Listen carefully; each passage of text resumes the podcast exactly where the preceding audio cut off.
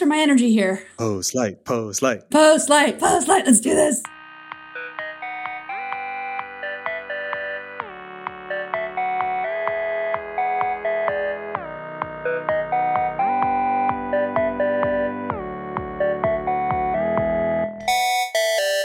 Hi, everyone. Welcome to the Postlight Podcast. I'm Gina Trapani. I am the CEO of Postlight, and as always, I'm joined by my partner in this business, the president of Postlight, Chris LoSacco. Hey, Chris. Hey, Gina, it's wonderful to see you. Good to see you too. Is it too late to say Happy New Year? Yes. Yeah, we're mid January recording this. This is going to come out late January. What's your? I mean, that's way too late. I feel like it's first week of January and then you're done. You get First you get week like of January, always. I, I Yeah. whenever I send that email to that person I haven't spoken to since like well before the holidays last year, I always want to type Happy New Year, and then I'm like, it's January thirteenth. Like, I, that's You gotta let it go. weird? It's we, I, Gotta my opinion is weird. okay, I like being opinionated. It's, it's I'm just saying, time moves on. time moves on. This is not new anymore. It's not new anymore. It's We're not just new in anymore. the year. You can say We're happy just in year. the year. It's a happy year. It's 2023. The first episode with the two of us in 2023. That's right. Good to see you. Good to see you too. I want to. Here's what I think we should talk about today. We have been having a lot of conversations, you and me, and internally at Postlight, about how we help our clients do better, especially when they are in environments that are less than ideal. And one of the ways that an environment can be less than ideal is when you get saddled with a bunch of legacy technology on the back end. How many times have we been in a situation where we design like a brand new, really great customer facing experience. And we get told early on in a design review or in a planning session, I'm really sorry, but we can't do that. The back end doesn't support it. This happens a lot, right? Because happens most a lot. like, we just we need to monitor, we need a better experience. You know, our competitors are killing us. People hate using this platform. Like, it just needs to be easy to use, right? And easy to use in a modern, you know, web or app world means that you know the experience is alive. It's interactive. Its data gets filled in quickly, and and it's responsive, and all all the goodness, right, that we've come to expect in 2023 from our apps, right? But that, Yeah. that that front end, that front of the front of the house requires the back end to you know enable that but we Yes. we often get brought in to do the front of the house and then the back of the house is like no no we, we can't serve that food Right. we don't have that and it's completely backwards. You know, the back end exists to enable what the experiences are that we want on the front end, what the users and the customers and the clients are actually seeing and touching and experiencing. And if we don't prioritize those things and make sure that whatever's happening on the server side and in the database to enable those is catching up to the experiences that we want to enable. We've got our priorities wrong. We're thinking about it the wrong way and it, and it is so frustrating. I mean certainly to us it is so frustrating, but I think to a lot of teams out there it's really frustrating when it's like we know we could do it better but you know we can't for X Y or Z reason. And uh, I think we should talk about like how to how to get around that because the conversation should not stop there. That is not enough of an excuse, you know? So I think the relationship between a great front end experience and a, and a powerful back end technology is similar to how Apple redefined the relationship between hardware and software because what Apple really introduced was that great hardware and great software have to work together. There is a symbiotic relationship where if you've got great hardware with subpar software, it's good. The experience is going to feel bad, even if the physical device like feels really good in your hand and the buttons are good, and you know you've enabled or you've designed the right kind of sort of eh, physical experience that you want people to have. If the software is not lighting up that experience, like say hypothetically the keyboard in iOS was like really glitchy and slow, the whole thing wouldn't feel right the whole thing falls apart the whole thing Yep. falls apart. And the opposite is also true, right? If you've got really amazing software and you put it on subpar hardware where it's slow or it's, you know, it's not optimizing for the right things and animations don't work and scrolling feels awkward and like these sort of basic things that the hardware is going to enable, that doesn't feel good. And so you need to think about these things in concert with each other. Now they can evolve independently and they should and, we, and we'll talk about that but this idea that you have to think about the holistic marriage between the two is really, really important. And I think Apple really showed us when it's done well how incredible it can be. And so many companies don't think of it that way. They think of it like, well, we're just going to, you know, we have the back end we have.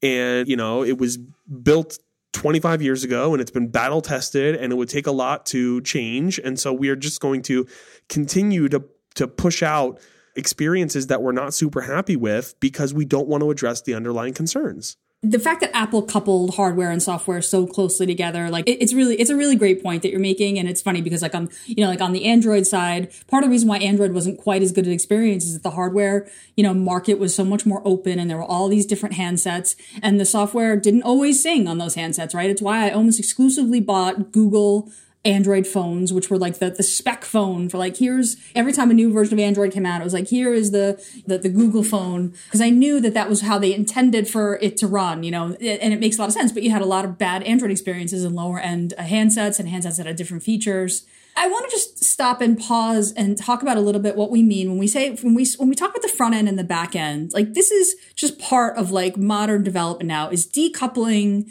parts of the platform, right. you know, in this, you know, case hardware and software, but in, in our case, we often work on web and mobile. It's the back end and the front end. The back end being the databases, the servers, the business logic, the place where, you know, backups are happening, all the sort of the piping, the right? Piping. And the front end being the place where, you know, humans are interacting, right? And those two things have to talk to one another. Right. It's good practice to separate the concerns of those two, those things, right? Because it used to just be a big monolith. So like anytime you had to make a change to anything, it affected the entire monolith, right? Everything could fall down, right? But in a world where they're decoupled, you can make changes separately to the different areas. That's a good thing. It is a good thing. But that separation often means that there are different teams there are different resources, there are different costs associated with the two different, and they start to sort of separate and, and development, you know, happens kind of in parallel. And a lot of what we see is sometimes, you know, it's just like, well, you know, we've invested all this into this particular backend. We've got a bunch of people, you know, keeping it up and running, right? But we need a better customer experience. So can you just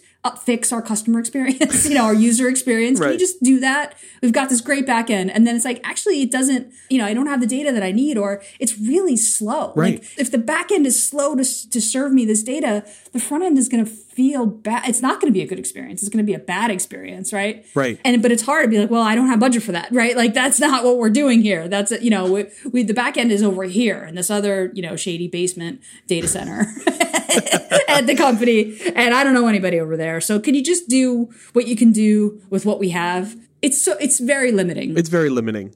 Right. It has been, I think, fully embraced that, like, if you want to work on a part of the platform where your interface is a programmatic interface that is enabling front ends, like, you can have a very fulfilling, you know, job, a very great career, actually, thinking about how to invest and involve, sorry, evolve back end technologies. You know, there's there's a whole area of expertise around how to build especially great services oriented architectures and make sure that they are you know they scale well they're they're sort of well deployed all of this kind of thing but the best backend teams are constantly asking themselves, how are we enabling more functionality for our front ends to take advantage of? Yes. And the orientation is always around what is the customer going to see? What is the user going to see? What are the people who are actually clicking buttons in interfaces or touching, you know, their phones?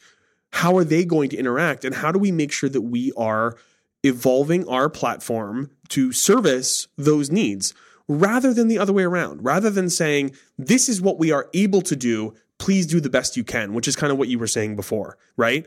And the most success that we've had as we go into clients when we are doing a forward looking, you know, design effort where we're thinking about how do we do the next big point release or how do we do uh, the next big major feature on a platform is saying, let's make sure that your backend team is involved from the very beginning so that we can be thinking about how to upgrade what exists today so that when the front end is ready to make use of those features, they're good to go.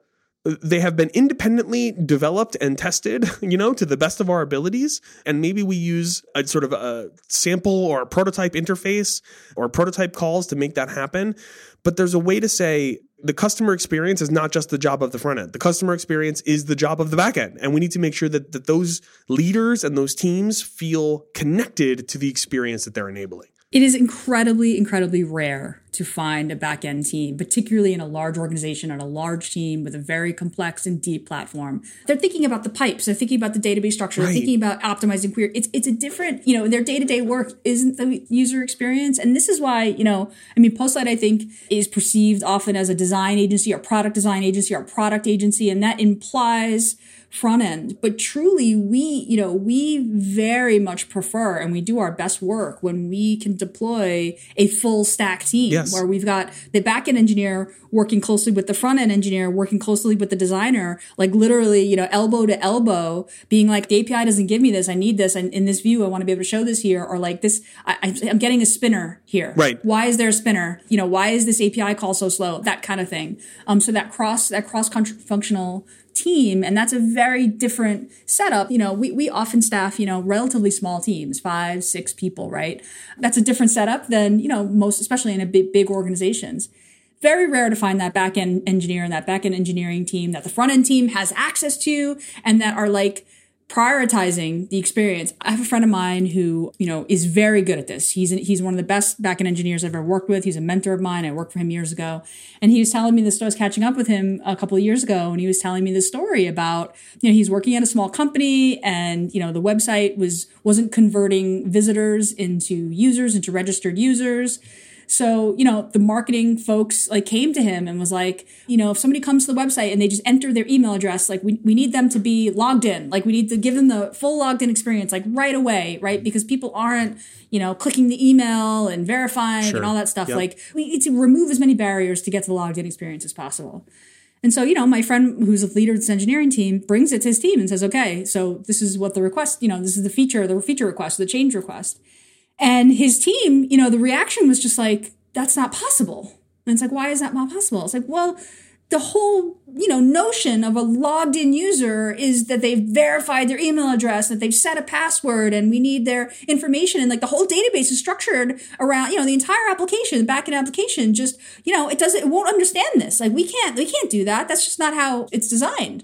And, you know, my friend was like, all right, like kind of, you know, so what should we do? And the engineers were like, well, we should just go back to marketing and tell them, you know, we, we can't do that. Mm. And my friend was like, wrong answer. Wrong answer.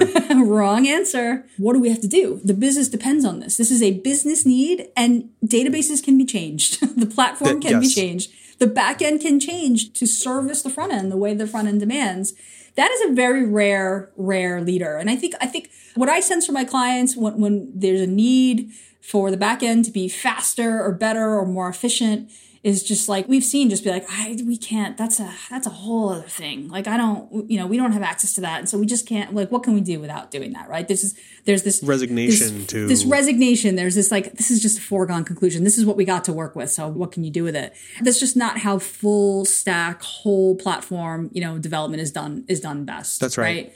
And ideally that those requirements are driving the changes to the, the modernization of the back end, right? Is like the front end is driving that. The experience 100%. is driving that versus the other way around. Right. We love great engineering. What you're describing, this orientation is not does not preclude a lot of thought and investment and really good what's the word like optimization maybe on the back end like it doesn't it doesn't mean that you can't sort of do things the way you want to do them as a back end engineer. It just means that you have to be doing it in the larger context, which is that there are business choices that are always going to defer to what customers and clients and users want or or yes. need. And that's correct. Like that is what we should be thinking about and we should always be thinking about the back end can't be holding the front end hostage. The back end can say you can't do these three things because we don't support them. It has to be okay, if something is challenging, maybe we need to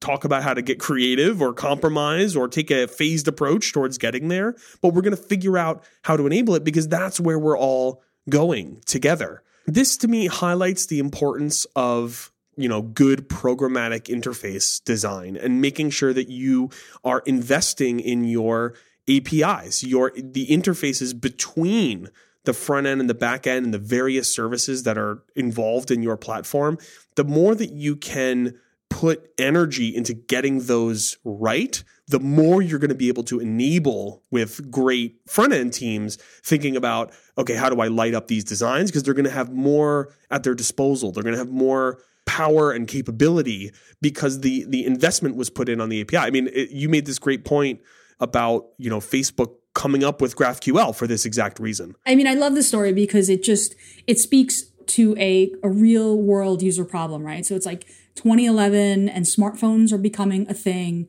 and Facebook wants people to use Facebook on their smartphone, right? But ne- you know, networks are low bandwidth, mm-hmm. phones are low powered, right? And if you if you think about like the Facebook newsfeed, loading up the Facebook newsfeed, it's actually a very data rich Oh my god bit of information, right? You've got posts and links with images and comments users and, and users, likes avatars. and comments. right. I mean, it's just, it's a lot it's a of nested of data, right? And if, and if the experience is good, you know, you tap and you see more, you know, comments and that kind of thing. And Facebook could see that in order to load, you know, the news feed on a, you know, new smartphone in 2011, the news feed had to make dozens of API calls, right? Which is a network request from the phone to Facebook servers, right? All happening in parallel, getting sequenced up on low bandwidth networks. And the news feed was slow as molasses. Right. And people didn't stick around, right? The fastest way to lose users and say, ah, like I can't deal with this is to just be slow, right? Knew it was slow. And you can you can imagine this happening. And they're and they weren't just like, oh well, like let's redesign the newsfeed so it has less da- interesting data. Or I guess you know somebody people just need to upgrade their networks. Like they didn't do that. They didn't throw up their hands, right? Because they knew that the future of their business depended on people getting the newsfeed Yeah. and, and using the newsfeed. So so they invented GraphQL, which is this one API request that gets the, all the nested data, no more and no less than exactly the nested, you know, bits of data that the newsfeed required. And, and they open sourced it to their credit. They're open sourced it. We use GraphQL on a bunch of our projects because it's incredibly network efficient, very, very fast. The payloads are, again, no bigger, no smaller than they need to be. And that was a an innovation on the back end or on the API side that happened because the because the user experience was just bad on, you know, on phones. That's right. That I think is just a great example of the front end really driving innovation on the back end. I mean, of course, on the back end, you're optimizing queries. You're always sort of looking at the, hopefully, you're always sort of looking to optimize the performance of your API. But that's a great example. Can you talk about, Chris, when we work with clients and the back end and the front end are, we're doing a whole stack thing where we have to build both the back end and the front end. We have to deliver both those things. We get the chance to do that. We, we really love to do that. How does that work? How do you design a back end if the front end is, is, you know, getting defined and developed at the same time? How, how do they talk to one another? Are the, how do the teams or how do the how do the pieces of the platform talk to one another? Like in one case we had a client where we actually had there was another partner who was working on the back end Mm-hmm. and we were working on the front end right and we had to and the, the two had to talk to one another the teams weren't working together they were working in parallel Right. and you know that was an interesting interaction right Yeah. because I, I love that case actually because that's we you know we didn't have control over the back end and we did have to acknowledge that like there were you know these perceived limitations about what we could and couldn't do but we didn't want to be limited by them and we had agreement from our key stakeholder that we didn't we wanted to push the envelope with what the existing platform could achieve by defining new and better and next generation features on the front end and so the way we did that I mean, two things. Number one, we did include a representative from the back end early on in our discussions. And I want to emphasize this because it's really important. A lot of people think, you know, when we're in the design phase, it- engineers doesn't matter. Like, you just need to be thinking about how do we get uh, designs, and, you know, they're going to do user research, they're going to do user testing. And then once it's all done and dusted and baked, then we'll put it in front of the engineers and we'll get level of estimates. And that doesn't work, or it doesn't work as well because when you Right. have engineers in the room, you can make trade-offs you can spot things that are going to need to be accounted for earlier on like everything gets a lot smoother two three six months down the road if you spend that time and energy up front and it doesn't have to be a ton of time it can be a little bit of time. So that, that's point number one. The other thing i would say is again coming back to the importance of apis apis are a contract. They say you know, I, as a front end developer, am expecting that I can make these calls and get this data back. And I, as a backend developer, am expecting to receive these requests and will deliver up these responses. And it allows the parallel pathing that you were describing to happen because you've got agreement on what the connection point is. And we've used that to great effect. The project that that we're thinking of, you know, we agreed on an API very early on, and the API was based directly on the designs. That means we pulled up mockups and said, how do we make sure that we have all of the data that is available for a given view or a given screen? Let's make sure that we've got that accounted for in the API. We're going to be thoughtful about how it's designed so that there's some semantic importance to the resources that are being represented here in this API. But then the backend team was free to figure out, okay, I need to figure out how to light this up. And the front end is free to think, okay, I'm going to rely on this data. And there's one step further you can take, which is you can actually mock this out on both sides. So you can yes. have the front end team working off of mock data where they are pretending, so to speak, to call an API and they're just getting back a flat file of data, right? JSON, right. XML, plain text, whatever you want to send back, whatever the API contract says you're going to get, assume that you're going to get that back and then build the front end off of that. And the front end developers don't have to be, they can be writing React code or whatever they're going to write, and they don't have to be blocked by waiting for this new, you know, newer, modern V2, whatever backend to be developed. And the same thing for the API developers they can make mock requests that assume that the front end is hitting them for you know the new data that they are they're making the same queries that they're going to get when the new front end is in place and they can make sure that they can respond in a appropriate way with the right data. There you can write automated tests against this. You can do performance testing. You can do load testing. Um, there are some really great load testing tools that are out there that will say if you want to make sure that your the new version of your API is going to be just as performant or more performant as what you have today under load, you can do that in an automated fashion and spin up, you know, a thousand or ten thousand nodes against your new API using uh, mock data. So being able to agree on the contract and then letting these two teams or you know n number of teams run in parallel, assuming that those are true, is an incredibly effective way to move the whole platform forward without having to work as one big monolithic group, even if the code bases are different. That's right. And, and this contract, I mean, it's very specific, right? It's like, it's like, I want to get user information. So me, the front end, I'm going to send you an ID. It's going to be an integer between a thousand and 10,000, right. right? And I'm going to send you an authorization token, right? Because this is private information. And then the backend is going to accept that integer and that authorization token is going to check, is this authorization token good? If not, it's going to send back an error. If it's good, okay, let's take this user ID. Now I'm going to send back a username. That's going to be a string. It's going to be 20, up to 20 characters, right? Like these, it's very, very specific. And every single field that, that, that the API accepts gets defined, like what kind of type of data it is, and what gets returned is defined. And so that the front end can expect, okay, the designer's like, all right, this, I'm going to have an English word that's up to 20, you know, 20 characters. Like, here's where this is going to fit. So this stuff takes time. It gets super, super specific. But yeah, just like you said, like, you know, if you could set up that mock data, if you could set up those automated tests and you know exactly what's going to happen if the user isn't authorized, if the ID isn't actually an integer, you know, yep. if the user doesn't exist, all, all those things. This is, I could go on about this. I, APIs are so fun. No, I know that they're the best. And and I feel like this is not a revelation. Like this is not right. a new is, thing that we've that we've stumbled upon. This is something that I feel like uh, has best been, practice for years. Has been a best yeah. practice for years, 10, 15, 20 years. We've we've known that like the separation of concerns and being able to agree on a programmatic interface is a great way to just enable teams to run in parallel and really dramatically speed up your pace of development. And yet, here we sit in 2023 and I know for a fact that there are several clients you know that we've worked with in the recent past who don't take this approach who it just it's very hard to change your way of working and to acknowledge that like yes this means that your backend team is going to have to get a little uncomfortable because they're going to have to keep pace with what the front end is requiring and what the front end is asking for. So it just it's something to constantly sort of think about and talk about and put out into the world that we need to do more of this kind of thinking and make sure that our back end teams are continually oriented around enabling great user experiences. And then figuring out how to do that is the work. Is the mindset. Is the exactly, mindset. right. Right. If our businesses and organizations exist to serve our customers, right, then your platform should back end should serve the user experience, right? And I think that that like in good product development, the teams really internalize that. That's right. right. That you're not you're not building around a database, right?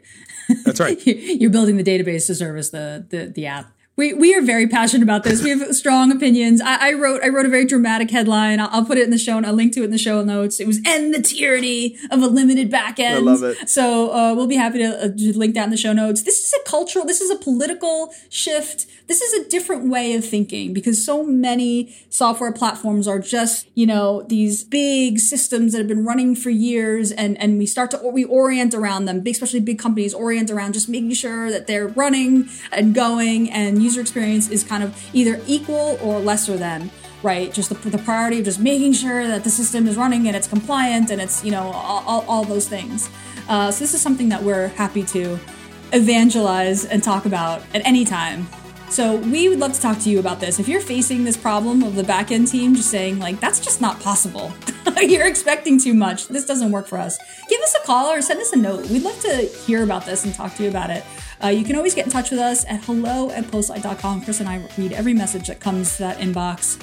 Yeah, and we'd love to, to talk to you, even if it's just to kind of commiserate and, and help you make the case for thinking full stack and for really thinking about that, prioritizing that user experience. Absolutely. That felt good. That's a good, I felt like a good vent to start the year with. 2023, baby, user experience to drive the whole thing. We're off on the right foot. yes. Well, I won't say Happy New Year. I'll just say Happy Day, Chris. So glad to be back on the show with you. and thanks and for listening, Gina. everyone. Uh, onwards and upwards. Thanks for listening, everybody. Bye, Talk y'all. soon. Bye.